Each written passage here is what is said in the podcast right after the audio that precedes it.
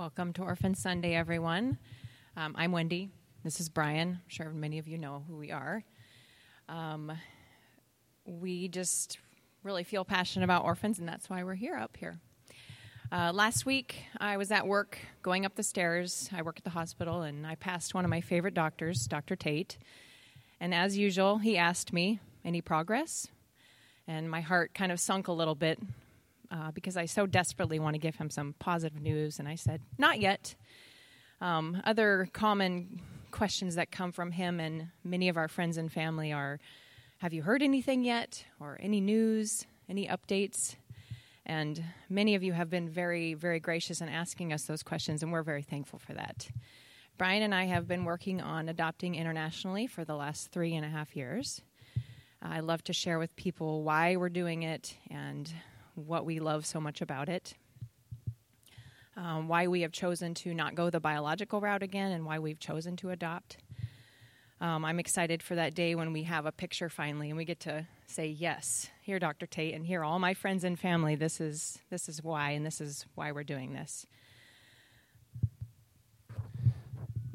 So, uh, some of you might know that adoption is pretty important within the Bible. It's not just uh, mentioned once or twice. We've got, when you think about adoption, you might think of James chapter 1 that calls us to love the orphan and the widow that are in their misfortune. But actually, there's plenty of examples within the Bible as well. In the very first book of the Bible, we've got Moses, who was put in the river because Pharaoh was killing off all the babies, and he gets adopted. And then later in the Old Testament, you've got Esther, who both of her parents die, and then her cousin Mordecai adopts her, and then she becomes queen of the Jews.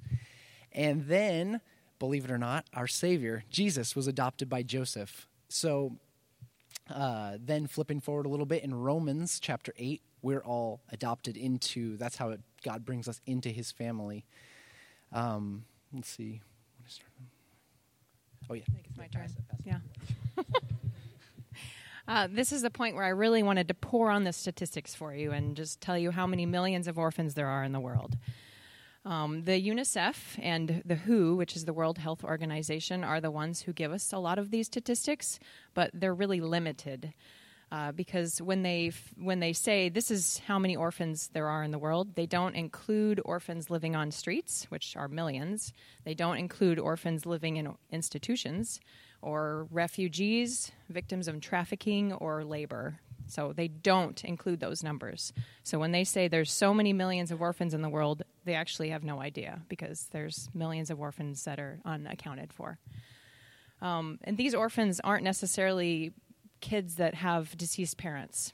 They may have one or two parents alive, but they rarely see them or experience life with these parents. And I'm not just talking internationally, I'm talking about the US too. By the end of the fiscal year in 2016, DHS reported 437,000 kids in the foster system. So now it's kind of a fun part. We want to get some crowd involvement. Um, we know that a lot of families here in the church are involved in fostering or adopting.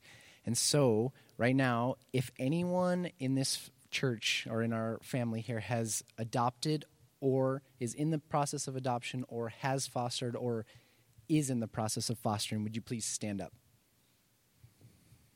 And we know who you are if you don't stand. we will call and say your name. So, three and a half years ago, when Wendy and I started the process, it's kind of a crazy process. You have to gather documents, you have to prove, stay standing for just a second. Uh, you have to prove all this crazy stuff about yourself. And we started to share our story with other people. And we were shocked that how many other people were going through the same process uh, as us. So we want all of you that are sitting down to look around at all these families because one of the things that is so desperately needed is to make sure that they're not alone in this process, that we as mission have got their backs. Okay, now you can sit down. Can I do this slide? Oh, so, what can we do and how do we respond as families in Salem, Oregon, and in this church? So, number one, foster a child, which we have a lot of amazing families who are already doing that. Um, you can love them in a time of their life that's really rough and messy and show a little Christ to them. Another option is to start the process of adopting. It's a kind of scary process, especially for us when they tell you all the things you need, the cost, and all those um, other things that seem like they're prohibiting to adopting. But really, when you open yourself up and let other people know that you're adopting, it's really amazing to see the support that you'll get. Mentor or volunteer. Find a way to mentor an orphan or even a struggling parent. Find a teen mom that needs help. Serve the community. Make treats for DHS. Love on the staff who have a really hard job uh, one thing I think Brian and I hadn't considered until recently was how we should be working on preserving the families that are broken and not just focusing on adoption and foster, but how can we help these families stay together? Because that's the ultimate that's the ultimate good is to keep them with their families if we can. And of course, prayer is extremely important for especially these families going through it. Um, there's some really difficult times for adoptive and foster families, and prayer is one of the best ways that we can be at home but still supporting those people. Uh, church culture. So, creating a church culture here that's safe for families, parents, uh, foster kids, where they feel like it's a place they can come and be, even if they're different or struggling in any way. Uh, I have a quote for you from the Christian Alliance, not this one, not yet, from the Christian Alliance of Orphans website. Uh, beyond formal ministry, what can make all the difference for foster parents, adoptive parents, and mentors are the intangibles that make for a culture of welcome and hospitality. Sunday school teachers who grasp the unique challenges that come with wounded children, pastors who honor adoption and pray for foster youth from the pulpit. No, it's not on here. It's a different one and people willing to invite families with special needs to their houses. All right, and number six is support. So there's a lot of ways to support the families that you saw standing uh, three and a half years ago. When Wendy and I started the process, we did a luau and a garage sale, which raised a bunch of money. And for adopting, one of the hugest prohibiting factors for a lot of families is the price tag. It's insane when you think about it. Um, ours will come to something like twenty five grand. And when you first see that, you get sticker shock of like, I could go buy a new Audi for that amount of money. But uh, the amazing thing is when you put that out there, um, your church family will respond in giving and supporting you. Uh, another way that we have also supported those families that are fostering within our community is respite care. So, a lot of families also in mission have gone through the classes at DHS to become respite care to a, to be able to help and support those foster families as well. Uh, we're going to end with another quote from the Christian Alliance for Orphans, and you guys can read along if you want. Not out loud, it's okay. We should understand that the biblical concept of the orphan and fatherless includes more than just the boy or girl who has lost one or both parents. Rather, it describes the child who faces the world without provision, protection, and nurture that parents uniquely provide. No statistical analysis will ever perfectly capture the global number of children fitting this description. Regardless, God calls his people to reflect his heart and character in choosing to defend the cause of the fatherless, to visit the orphan and widow in their distress, and to set the lonely in families, whatever the details of his or her situation may be. Ultimately, our final hope is this that Christians in every nation will rise as the primary answer to the needs of the orphans in their midst, glorifying God as a reflection of his great love for the orphan and for us. And I know that it's our hope and goal for our church to be able to do that too. All right, let's pray. Dear Lord, thanks so much for Orphan Sunday. Let us never forget about those you've called us to love. Lord, it's humbling and scary to say that we want to be your representatives to a world that is lost and so blind that so many kids grow up without the proper care, love, and attachment. Without you, we fall flat on our faces, but with you, we can truly change the world around us. We love the fact that you are a father to the fatherless, and someday we will be re- uh, with you in perfect union. Thanks, Lord. Amen. Amen. Let's give him a hand. Huh? Thank you, guys.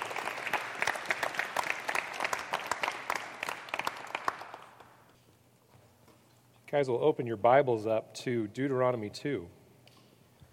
my wife and I, when we found out we were pregnant with the twins, uh, the twins were our eighth pregnancy. Uh, and so after seven miscarriages, we had decided that um, we were going to become parents a different way. And so um, we opened up a adoption in Ethiopia, had gone through, we were, I don't even remember, Kel, what were we on the list? Third? Third on the list. And then we found out we were pregnant with the boys, and they were very, very gracious, the agency was, to allow us to continue the process knowing that we had so many miscarriages. And uh, Kelly and I still mourn that. And what's shocking to us um, is that we mourn it almost as much, if not more, the loss of that adoption as we do uh, any of our miscarriages. And so our hope is to uh, adopt eventually. Um, right now, we've got this baby called Mission Fellowship, and so we're trying to get that kind of on its feet before we get back into that. But uh, man, adoption is such an amazing, amazing thing, and it is all throughout the Word. God is good, amen? He is our Abba Father, the one we can call our own loving adopted Father. On a Sunday like today, we're reminded of the goodness of God as we talk about orphans, as we talk about the fatherless, and I'm thankful for the Felixes for um, bringing that to us and uh, encouraging us and exhorting us.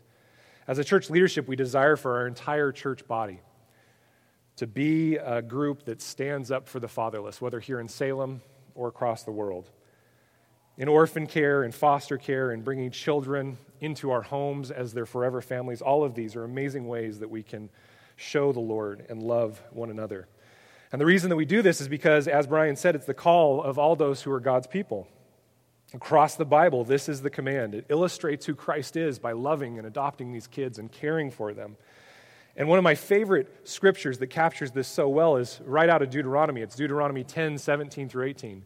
For the Lord your God is God of gods and Lord of lords, the great, the mighty, and the awesome God, who is not partial and takes no bribe.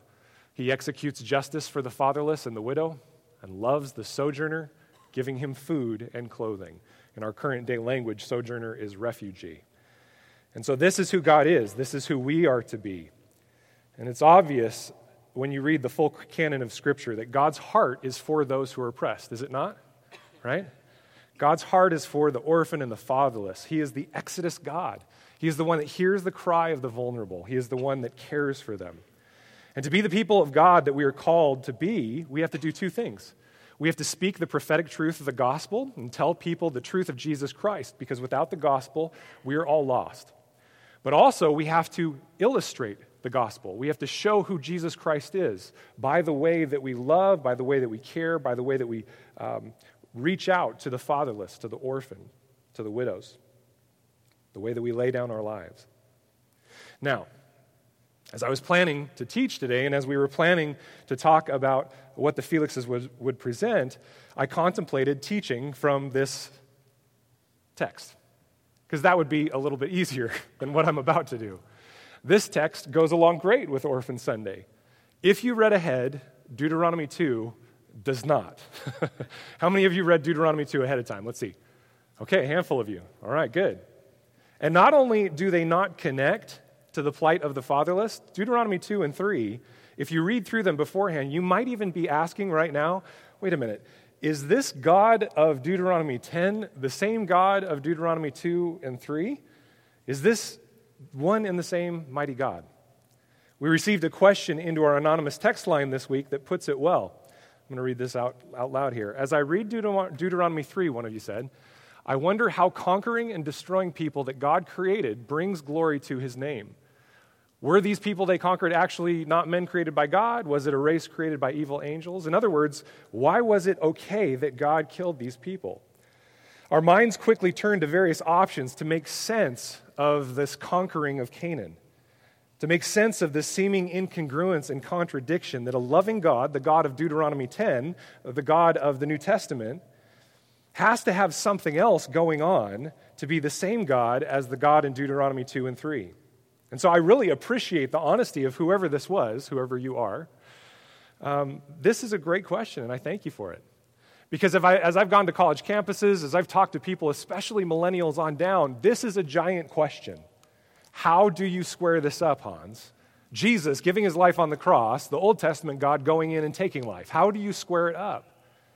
And so, for us to be good apologists, for us to be good ambassadors going out into the world that is asking this a lot lately, we have to be able to square these things up. And so, I'm going to answer the first part of this question. Next week, we'll talk a little bit more about that part of the question was it a race created by evil angels? We won't hit that today. But this morning, I have two goals I want to accomplish with Deuteronomy 2. First, I want to clear up this understanding of who God is and any discrepancy in your mind of his character. And second, I want to break down the faulty incongruence that exists in our mind and heart when it comes to trusting God. Over the years, it's been my perception as a pastor that the seeming incongruence of what we're talking about today, the God of Deuteronomy 10 versus the God of Deuteronomy 2 and 3, that that incongruence has been part of whether or not people will trust God. It's based on these kinds of texts that people will sit in front of me and say, Hans, I think I'm getting the Deuteronomy 2 God in my life right now. I think he kind of wants to crush me. Versus, I'm going to get the Deuteronomy 10 God because he views me as his child who needs a good father God. Why don't I press into the Lord, some of you might ask? Why don't I read the Bible anymore? Why don't I engage with God's people more or practice spiritual disciplines? Well, for many of you, you may not have even realized this, but it comes down to the fact of this truth you don't trust God. If you did, you'd press into him more. And when I present that to people, it's amazing how there's an epiphany that usually happens, and people say, You know what? You're right. I, I don't really know if I trust God. Well, guys, this is true because anyone who's grown up in a, in a dysfunctional home with an abusive parent figure, one of the reasons that you don't trust your parent is because you never know what's coming, the good or the bad.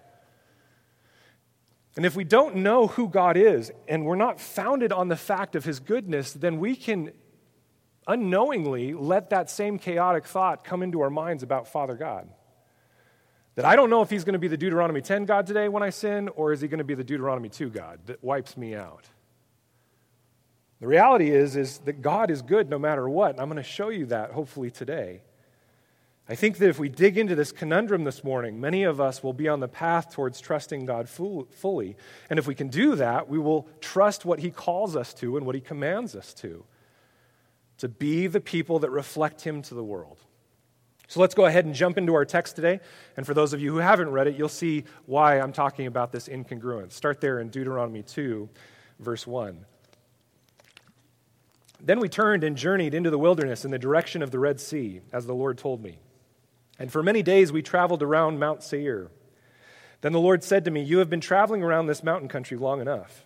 Turn northward and command the people. You are about to pass through the territory of your brothers, the people of Esau, who live in Seir. And they will be afraid of you, so be very careful. Do not contend with them, for I will not give you any of their land. No, not so much as for the sole of the foot to tread on, because I have given Mount Seir to Esau as a possession. You shall purchase food from them with money that you may eat, and you shall also buy water from them with money that you may drink. For the Lord your God has blessed you in all the works of your hands. He knows you're going through this great wilderness. These 40 years, the Lord your God has been with you. You have lacked nothing. So we went on away from our brothers, the people of Esau who live in Seir, away from the Arabah road, from Elath and Ezion Geber. And we turned and went into the direction of the wilderness of Moab. And the Lord said to me, Do not harass Moab or contend with them in battle, for I will not give you any of their land for a possession, because I have given Ar to the people of Lot for a possession. The Emim formerly lived there, a people great and many and tall as the Anakim. Like the Anakim, they are also counted as Rephaim, but the Moabites call them Emim. The Horites also lived in Seir formerly, but the people of Esau dispossessed them and destroyed them before them and settled in their place, as Israel did to the land of their possession which the Lord God gave them. Now rise up and go over the brook Zered. So we went over the brook Zered. And the time from our leaving Kadesh Barnea until we crossed the brook Zered was 38 years, until the entire generation, that is, the men of war, had perished from the camp, as the Lord had sworn to them. For indeed, the hand of the Lord was against them to destroy them from the camp until they had perished. So as soon as all the men of war had perished and were dead from among the people, the Lord said to me, Today you are to cross the border of Moab at Ar. And when you approach the territory of the people of Ammon, do not harass them or contend with them, for I will not give you any of the land of the people of Ammon as a possession, because I have given it to the sons of Lot for possession. It is also counted as a land of Rephaim. Rephaim formerly lived there, But the Ammonites called them Zamzummim. That's a fun word to say. As a people, a people great and many and tall as the Anakim. But the Lord destroyed them before the Ammonites, and they dispossessed them and settled in their place. As he did for the people of Esau, who lived in Seir, when he destroyed the Horites before them, and they dispossessed them and settled in their place even to this day. As for the Avim, who lived in villages as far as Gaza, the Caphtorim, who came from Caphtor, destroyed them and settled in their place. Rise up, set out on your journey, and go over the valley of the Arnon. Behold, I have given into your hand Sihon, the Amorite king of Heshbon, and his land. Begin to take possession and contend with him in battle. This day I will begin to put the dread and fear of you on the people who are under the whole heaven, who shall hear the report of you and shall tremble and be in anguish because of you. All right, so confession time. How many of you have read through chapter 2 before and you got Zamzamim and Rephaim and something else I can't even pronounce? How many of you have read this and gone, this has nothing to apply to me? Anybody? Yeah. Okay. See, the reality is, is we can do that. We read over it and we go, okay, this has nothing to do with me. Let me hurry up and get to the grace of the New Testament. But see, what is deep inside this is something so, so powerful. And the first thing that I want to show you today, we're not going to answer any questions about the Rephaim or the Zamzamim today. We'll talk about that a little bit next week. But today, the first thing I want to show you is this. Write this down. There is only one true God, and He is the God of all people. Now, you might think, Hans, duh, okay, that doesn't need to even be a point. But I want you to write this down because I think we need to be purposeful and remember this. There is only one true God, and He is God of all people, even those who don't believe in Him. Even those who don't believe in Him. You see, depending on who wins the election, whether it's a Republican or a Democrat, the other side always says, Not my president, right? It just cracks me up. They're still your president. You can say that as much as you want. If you're a citizen of this country, they're still your president. You need to pray for them, right? Doesn't matter if they're an elephant or a donkey, okay? Or something else that I can't say from the stage, okay? You need to pray for them. They're still your president. You cannot believe in the God of heaven, and yet he is still God. It's so necessary to remember. Let's remind ourselves of this context. Remember that Deuteronomy is structured like an ancient Near East peace treaty. It's between the conquering king and the people he's conquered. And we find ourselves in the second section of that treaty that captures the historical background. And so Moses is standing here on the side of the Jordan River, the east side, about to go into the land, and he's reminding everybody hey, guys, remember that the Lord brought us through and helped us conquer. But he takes time, if you noticed, he takes time to spell out that three times don't choose these people's land, don't contend with them, don't fight with them, you're going to go fight with these people. You see, if you look at a map of Israel, it's very interesting. Okay, there's Canaan, the green, all right? And there are three groups of people that Moses tells, uh, or that God tells Moses, you can't touch them.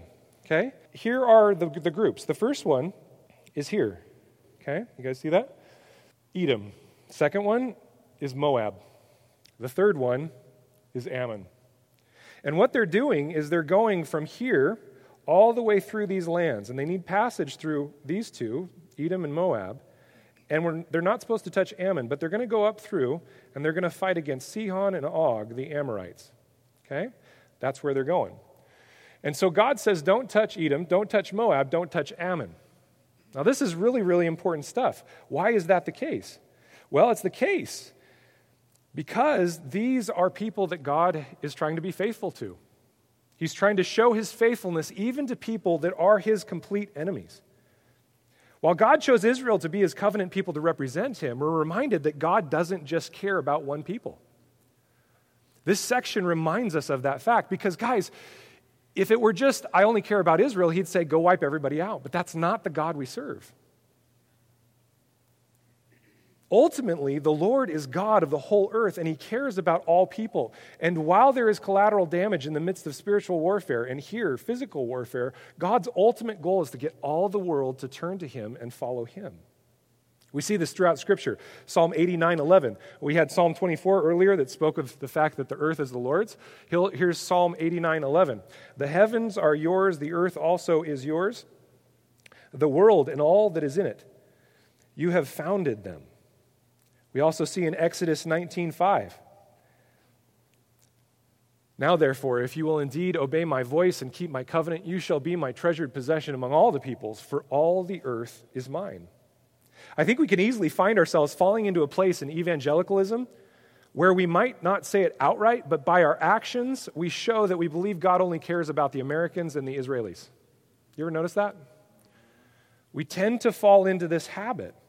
But this is just not the case. Whether or not a people acknowledge Yahweh, He's still the God that reigns over them and the God that loves them and wants to draw them to Himself. If we can remember this, it serves to show the magnitude of our sin and the magnitude of His grace. His grace is so massive that while an entire nation, an entire people group is His enemy, He still wants to reach them. While people are still His enemies, He still loves them. And likewise, it shows how grotesque our sin is that we would turn our back on that kind of grace. The Moabites, the Edomites, the Ammonites, they turned their back on God's grace, and yet He was still loving enough to say, hey, guys, don't go in and wipe them out. Why? Well, because God's chosen people were to be His ambassadors among the nations.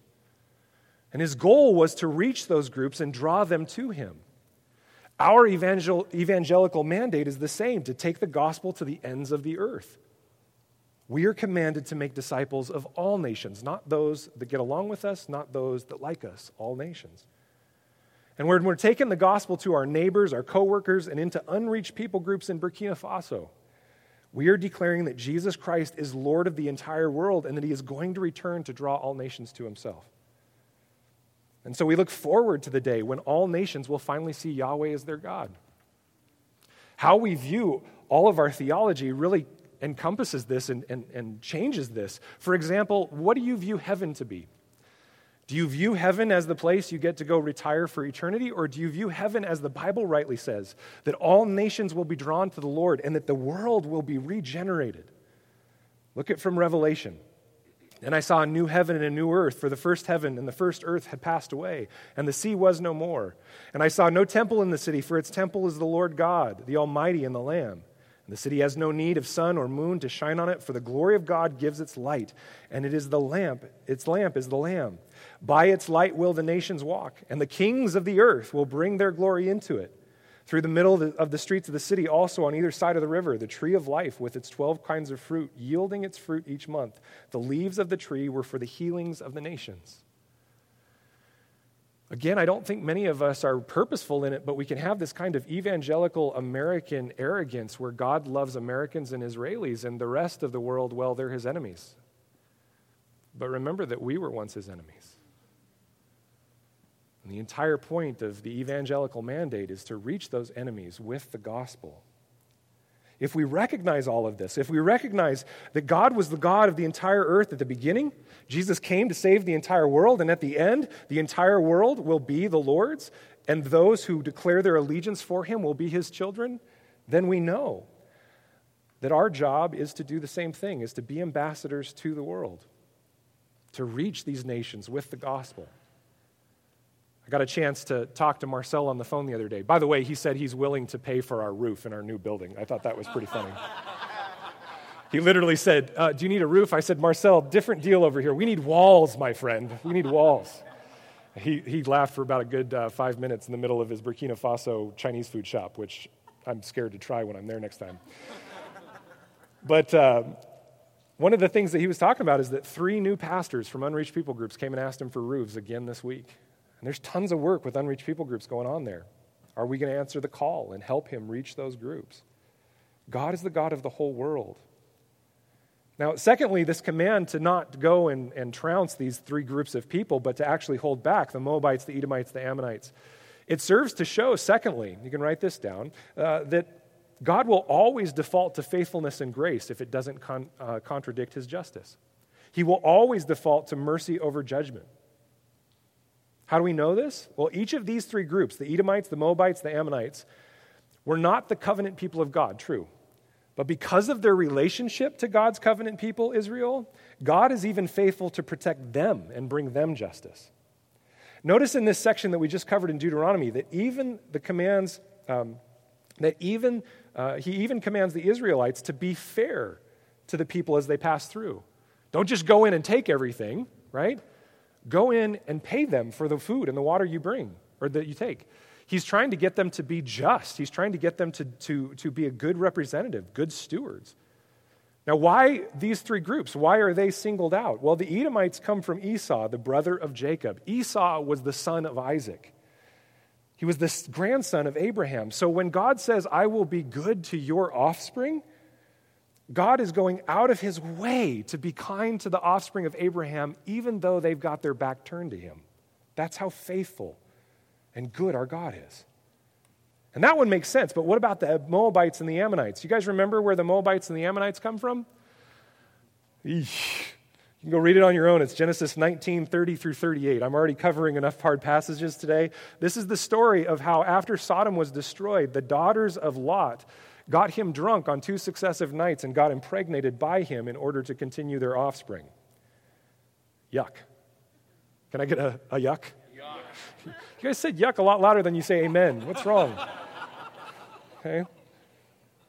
But that's where they came from. So, why was God faithful to them? Well, look back at Genesis 12 with me. This is Genesis 12, 1 through 4. Okay, it's up on the board. Now, the Lord said to Abram, Go from your country and your kindred and your father's house to the land that I will show you. And I will make of you a great nation, and I will bless you and make your name great, so that you will be a blessing. I will bless those who bless you, and him who dishonors you I will curse, and in you all the families of the earth shall be blessed. Do you guys remember who went with him? So, Abram went as the Lord had told him, and Lot went with him. Abram was 75 years old when he departed from Haran. He not only left his family, his kindred, he left all of his idolatry to go pursue the one true God, to be obedient to Yahweh. And the only other person that went with him, besides his wife, was Lot. Are you a person that's stuck in sin and you remember the day where you were so zealous for Jesus, but right now you feel like Lot in the middle of Sodom? God's not done with you. Just like God wasn't done with Lot or his daughters or his grandchildren. God is a faithful God, He's a gracious God. And sometimes we sell him short in how faithful he's going to be, how gracious he's going to be.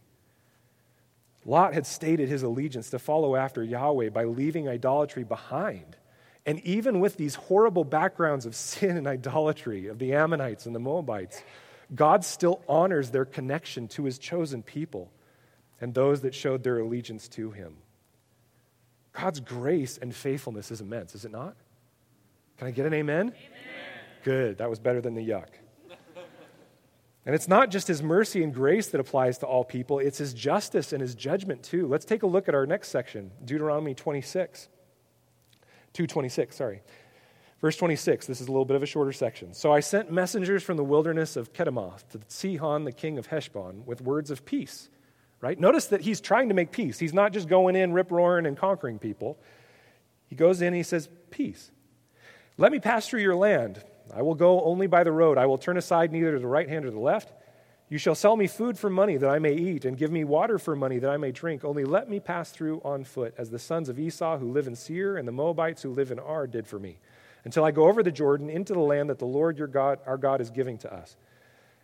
Same thing. He's trying to be kind, he's trying to be gracious. But Sihon, the king of Heshbon, would not let us pass by him for the Lord your God hardened his spirit and made his heart obstinate, that he might give him into your hand as he is this day. And the Lord said to me, Behold, I have begun to give Sihon and his land over to you. Begin to take possession, that you may occupy his land. Then Sihon came out against us, he and all his people, to battle at Jahaz. And the Lord our God gave him over to us, and we defeated him and his sons and all his people. And we captured all his cities at that time and devoted to destruction every city, men, women, and children. We left no survivors.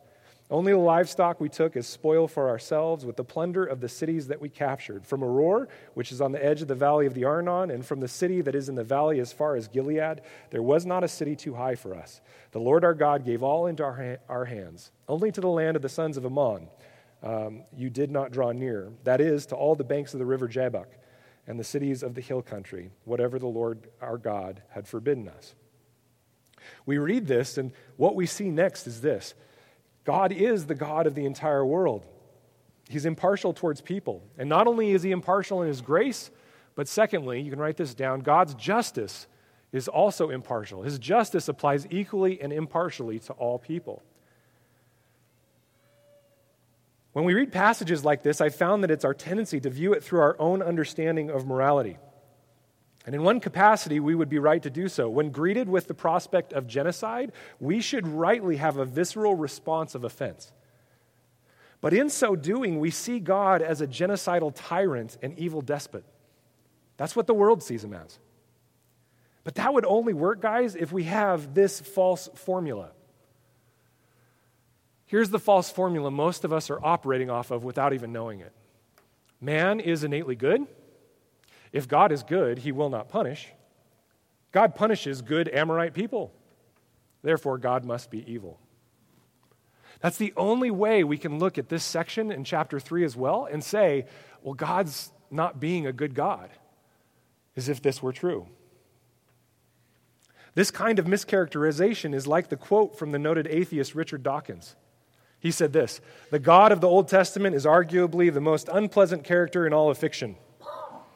Jealous and proud of it, he's petty, unjust, unforgiving, he's a control freak, a vindictive, bloodthirsty ethnic cleanser, a misogynistic, homophobic, racist, infanticidal, genocidal, filicidal, pestilential, megalomaniacal, sadomasochistic, capriciously malevolent bully. Somebody used their thesaurus.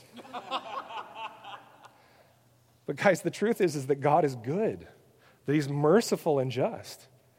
The God of the Bible cannot lie, and He defines Himself not with this guy's description, Richard Dawkins, but with the description from Exodus 34 that we've gone over many times. And the reason I do this is because so many of you need to grasp that this is your God. Even if your feelings or your thoughts or your perspective or your context tells you differently. The Lord passed before him and proclaimed, The Lord, the Lord, a God merciful and gracious, slow to anger, and abounding, abounding in steadfast love and faithfulness, keeping steadfast love for thousands, forgiving iniquity and transgression and sin, but who will by no means clear the guilty, visiting the iniquity of the fathers on the children and the children's children to the third and fourth generation. So the reality must be that He is good, and we as people are rebellious and hard hearted. And so God is just for punishing us if we do not turn to Him. When we get that false formula in our head, we've lost the gospel. Because you see, all of us deserve conquering in death. The wages of sin is death. But God is so gracious that he reaches out to people saying, Do you want my love? Do you want my gospel? Even though the Jews were people chosen by them, he is not even partial to them in the same sense. Yes, he's more faithful in covenant because he's drawn them, but at the same time, he punished them just like he did everybody else. The formula of our sin and God's goodness works with them just as much as it does anyone else. And so let me give you what you need apologetically to defend the Bible when you get into this kind of a conversation. Maybe you've already gotten into that conversation internally. If you haven't internally or externally, you will. You will have this conversation because this is a big topic right now. I must have had probably a dozen conversations in the midst of my seminary classes with other pastors about how hard this section is for them. So, first, I want you to write this down. Here's the apologetic for the conquering of Canaan. You might even write down the apologetic for the seeming genocide. The first thing we must understand is the nature of the text in our hands. It is not a divine police report, it is ancient Near East literature. And that kind of literature uses hyperbole, or what I like to call tribal smack talk, to speak of victory and defeat in war. It's kind of like saying this um, hey, Ken, did you watch the game the other day? Yeah, Notre Dame killed the Ducks. Sorry. Yeah, I know. Well, did they actually kill them? They went out and committed homicide? No, they didn't. They beat them badly. It's an idiom.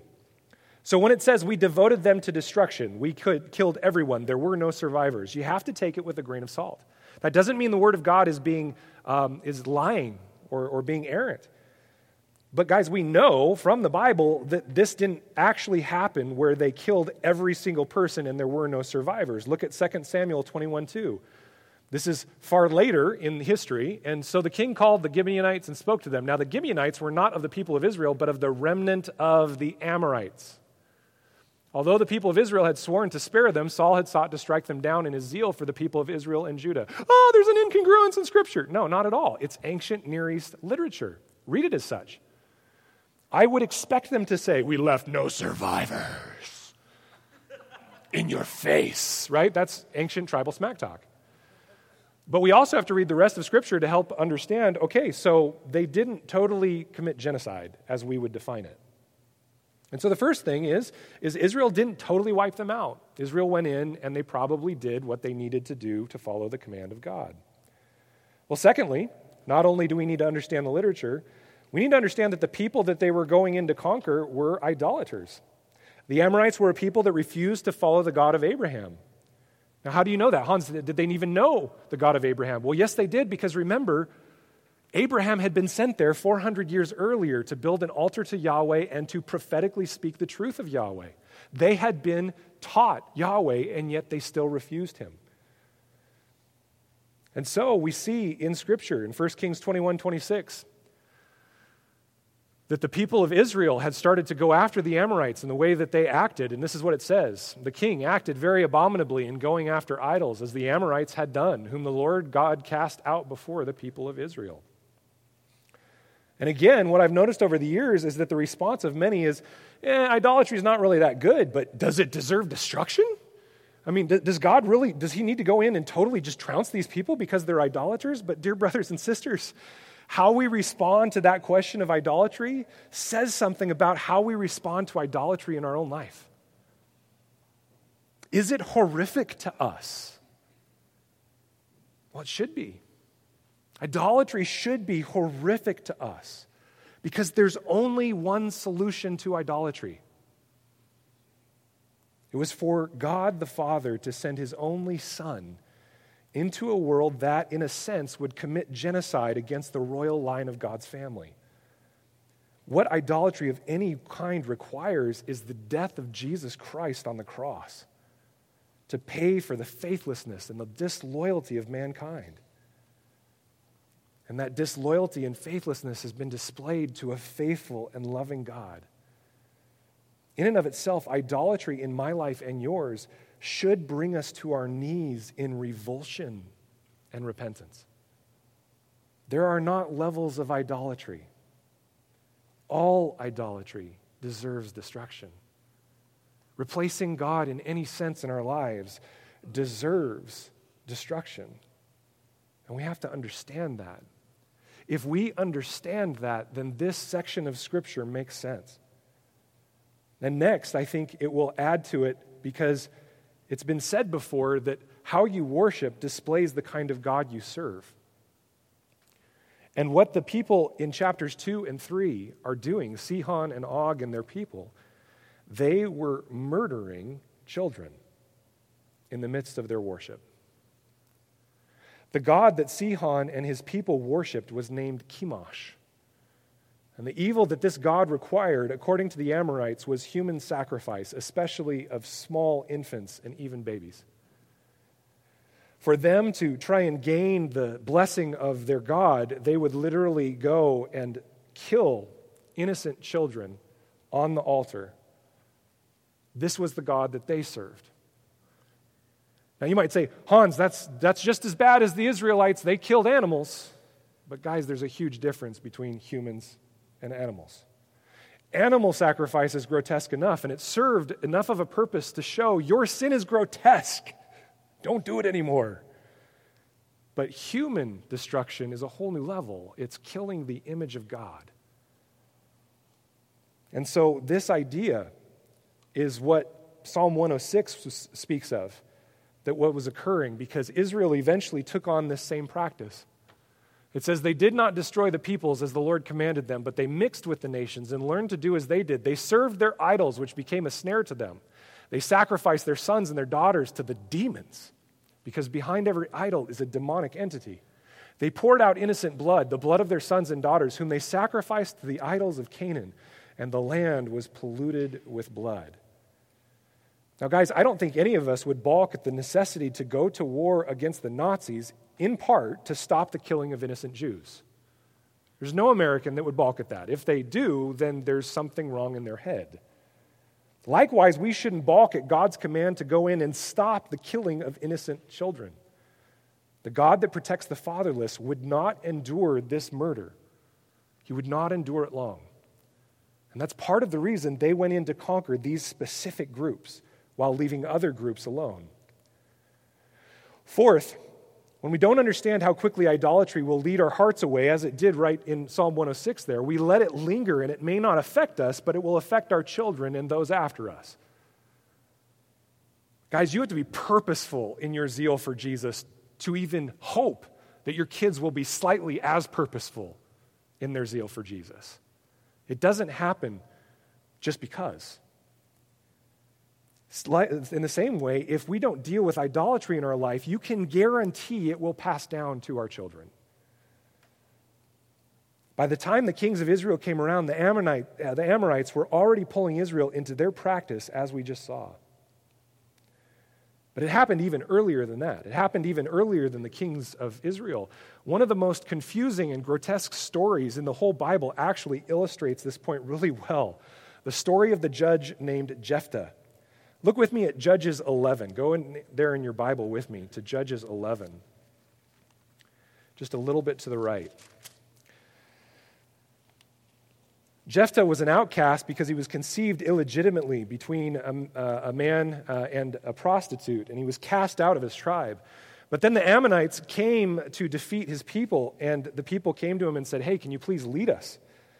So he responds and he leads them, and he speaks out to the king of Ammon. And here's what it says in Judges 11 12. Then Jephthah sent messengers to the king of the Ammonites and said, What do you have against me that you have come to, to me to fight against my land? And the king of the Ammonites answered the messengers of Jephthah, Because Israel, on coming up from Egypt, took away my land, from the Arnon to the Jabbok and to the Jordan, now therefore restore it peaceably. Jephthah again sent messengers to the king of the Ammonites and said to them, Thus says Jephthah, Israel did not take away the land of Moab or the land of the Ammonites.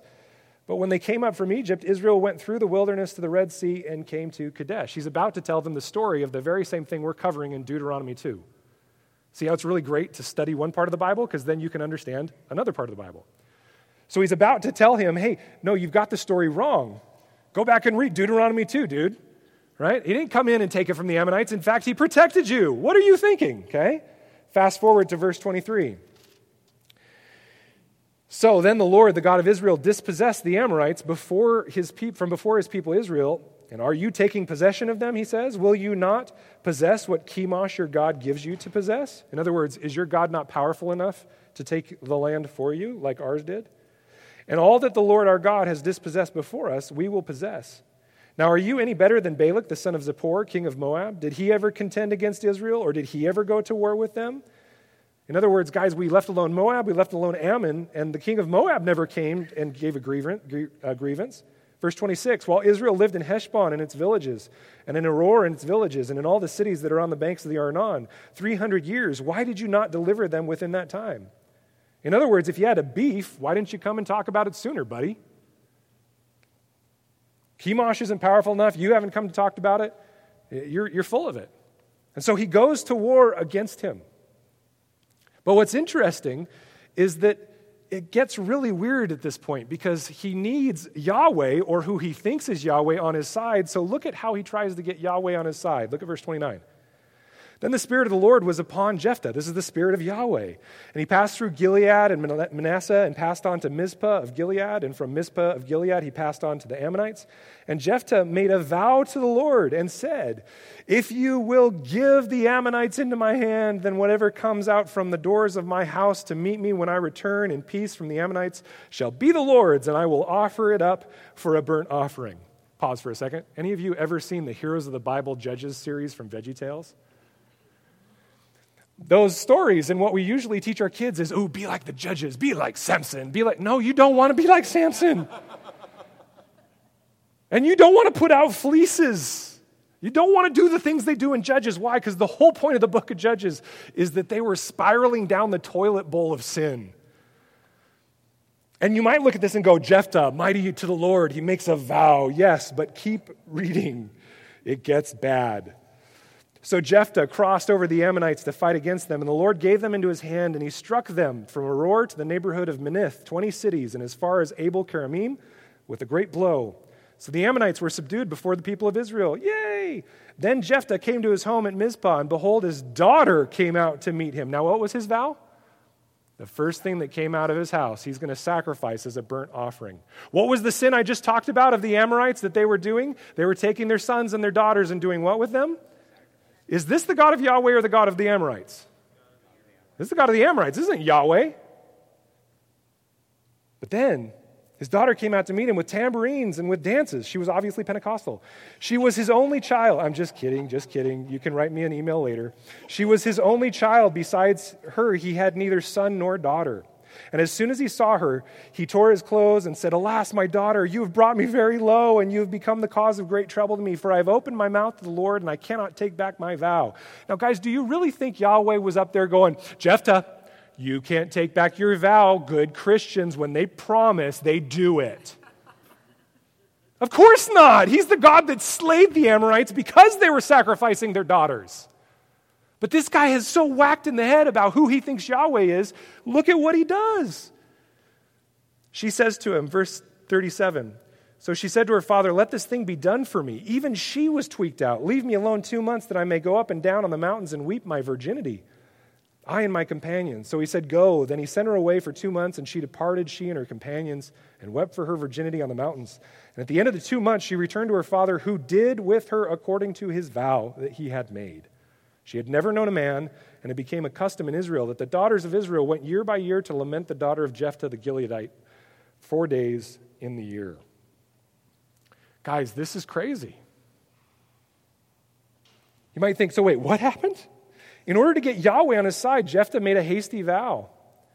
And he ended up sacrificing his daughter, thinking that's what Yahweh wanted. If we don't look with discernment at the Bible, all of a sudden it gets really confusing and we look for ways to act. But the reality is, is if we're not reading it in proper context, historically and grammatically, we're going to get some really whacked out things about who Yahweh is. Was Yahweh sitting there wanting him to sacrifice his daughter?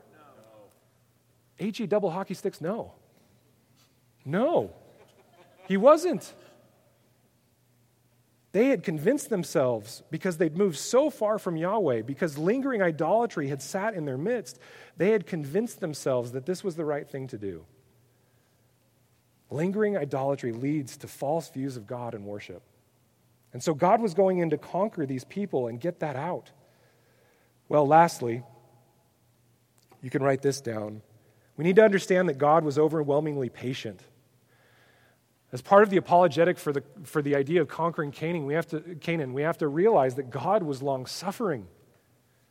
As I said earlier, 400 years earlier, he had sent Abraham in to tell them of Yahweh. He even promised in Genesis 15 13 that you're going to go to Egypt for 400 years. Why? Because those 400 years were given as time for them to repent, for the Amorites to repent. And after that 400 years, because there wasn't repentance, God went in to conquer. Guys, when we understand that this level of destruction is what we all deserve because we are rebellious, just like the Amorites, along with the fact that God was overwhelmingly gracious and patient with the evil of the Amorite people, there is no way we can find contempt in God. These hard and difficult passages are still hard to read, yes. But they are now hard because we see in the Amorites our own rebellion against a loving and patient and faithful and just God. You see, who is the God that we serve? He is the God that wants none to perish. He is not a bloodthirsty God in any form or fashion. Remember Deuteronomy 10:17, for the Lord your God is God of gods and Lord of lords, the great, the mighty and the awesome God who is not partial and takes no bribe. This is the same God of Romans 2:11 in the New Testament. For God shows no partiality. He has given the gospel to everyone. And likewise everyone who dismisses the gospel will get his impartial justice. This is the God that says in the Old Testament in Ezekiel 18:32, "For I have no pleasure in the death of anyone," declares the Lord God. So turn and live. And this is the same God in the New Testament in 2 Peter 3:9 that says, "The Lord is not slow to fulfill his promise, as some count slowness, but is patient towards you, not wishing that any should perish, but that all should reach repentance.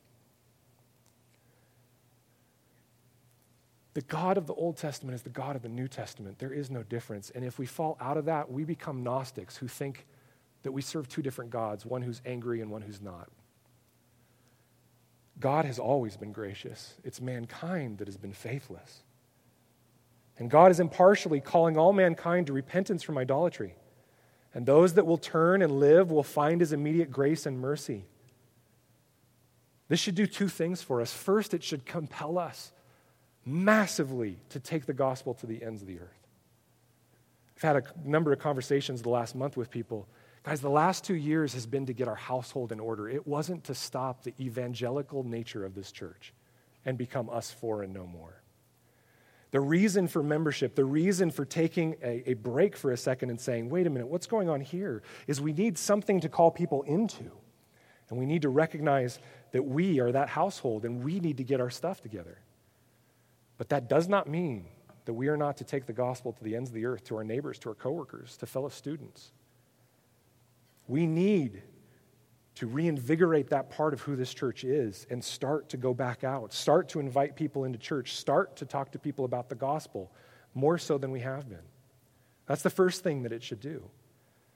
The second thing that this understanding that all mankind is called to repentance from idolatry is it should stop us and make us ask, as brothers and sisters, what must I turn from today?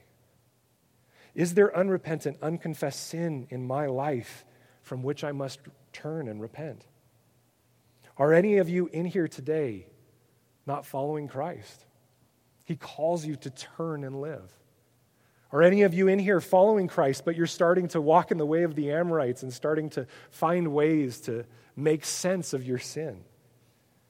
You've got idolatry of self or materialism or success or sexuality or comfort or security or self protection. If these are your gods, it's time to slay them and to repent and declare Jesus Christ as the only true God. And so this text today calls us to take stock of that. If God didn't spare the Amorites, he will not spare you. He is impartial to you just as he was impartial to them. But he likewise calls for repentance from you and I, just as he did from them. And so, my prayer for us, my exhortation for you today is please don't wait any longer. If you're not a believer, turn to Jesus Christ today. He loved you enough to die on the cross for your sin, to forgive you, to cleanse you from all unrighteousness, and to join you into relationship with the Father. If you are a follower of Jesus, then don't start to let your heart wander, because this is the last point, and then I'll be finished. God calls all people to repentance. So do not harden your heart. The God we serve is God over all the earth, and He has called all people to repent and turn to Him. He has been impartial in both His mercy and His judgment. And this is the God we serve. He has overwhelmed us with the grace of the cross of Calvary. And He is also coming to judge the living and the dead, both those who have repented and those who have not. My question for you is which side will you find yourself on when that day comes? You might say, Well, I'm not so sure. I, I, still have some time. The idea of giving my life fully over to Christ as Lord and King, it doesn't sound that great. I'm saved, Hans. I'm good. I'm going to get into heaven when I die. But, guys, here's the truth. When that King comes and he says, Have you repented? Have you turned to me and given your allegiance to me? Which side will you find yourself on? The last part of our text before us today tells us that it's not a great idea. There in Deuteronomy 30, it says, But Sihon, the king of Heshbon, would not let us pass by him, for the Lord your God hardened his spirit and made his heart obstinate that he might give him into your hand as he is this day. You might say, Hans, this looks like King Sihon had no choice in the matter. God hardened his heart. But as we've already seen this morning, we need to take into account the full message of Scripture, not just one verse. And the full message of Scripture is that, yes, God hardens heart, hearts, but also that we harden our own. That's why Psalm 95 and multiple times in Hebrews it calls us to not harden our hearts. Psalm 95 says this For he is our God, and we are the people of his pasture and the sheep of his hand. Today, today, if you hear his voice, do not harden your hearts, as at Meribah, as on the day at Massah in the wilderness. Do not harden your hearts. The word of God speaks to us as the voice of God. It says, Do not harden your hearts. And this is why, if you go back and look at the story of the Exodus, you will see multiple mentions of Pharaoh's heart hardening. Sometimes it says God hardens his heart, and at some points it says he does. What this leads us to is that God will assist us in the trajectory we desire to follow.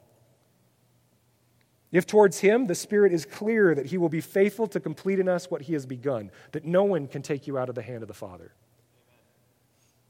But, guys, if it starts to drift away from him, the Bible is clear that God will eventually give us over to whatever we desire over and above Jesus.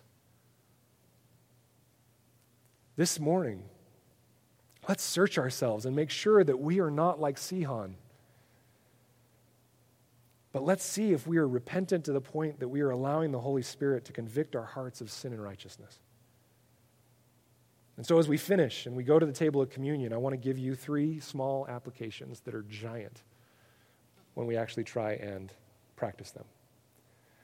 First, as we go to the table of communion, I want to ask us to humble ourselves, to ask the question where have I hardened my heart against God's call of conviction this week? Where have I hardened my heart against God's call of conviction? And how can I repent?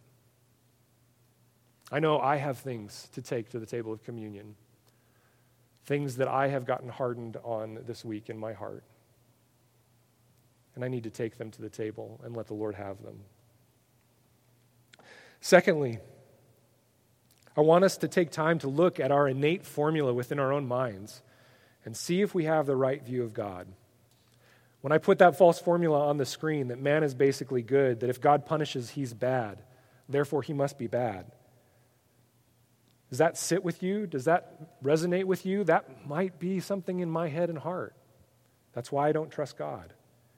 Is it that fake view, or is it the truth that man deserves death? The wages of sin is death, and there is none righteous, but that God is so gracious that he came and paid the price for our sin? That's the formula. We need to check our view of God. And lastly, thirdly, I want you to begin praying this week for God to give you wisdom on who you need to bring the message of the gospel to. Who is at a point in their walk in your life that you need to invite them to church so they can start growing? Who do you need to start a relationship with to even show them who the character of Christ is so that you can eventually draw them to the people of God? Who do you need to have that gospel conversation with? They're ready to hear the truth that Jesus died for their sins and resurrected and sits as their king, and they need to accept him. Pray for that. And start to reach the world with his truth. Likewise, how many of you are called to reach the world with his truth through Burkina Faso? How many of you are called to give financially to put roofs on buildings? All these things need to be what we as a church do in order to serve Jesus Christ. We need to take seriously the fact that God is the God of all the earth, and He calls all of us to make disciples of all nations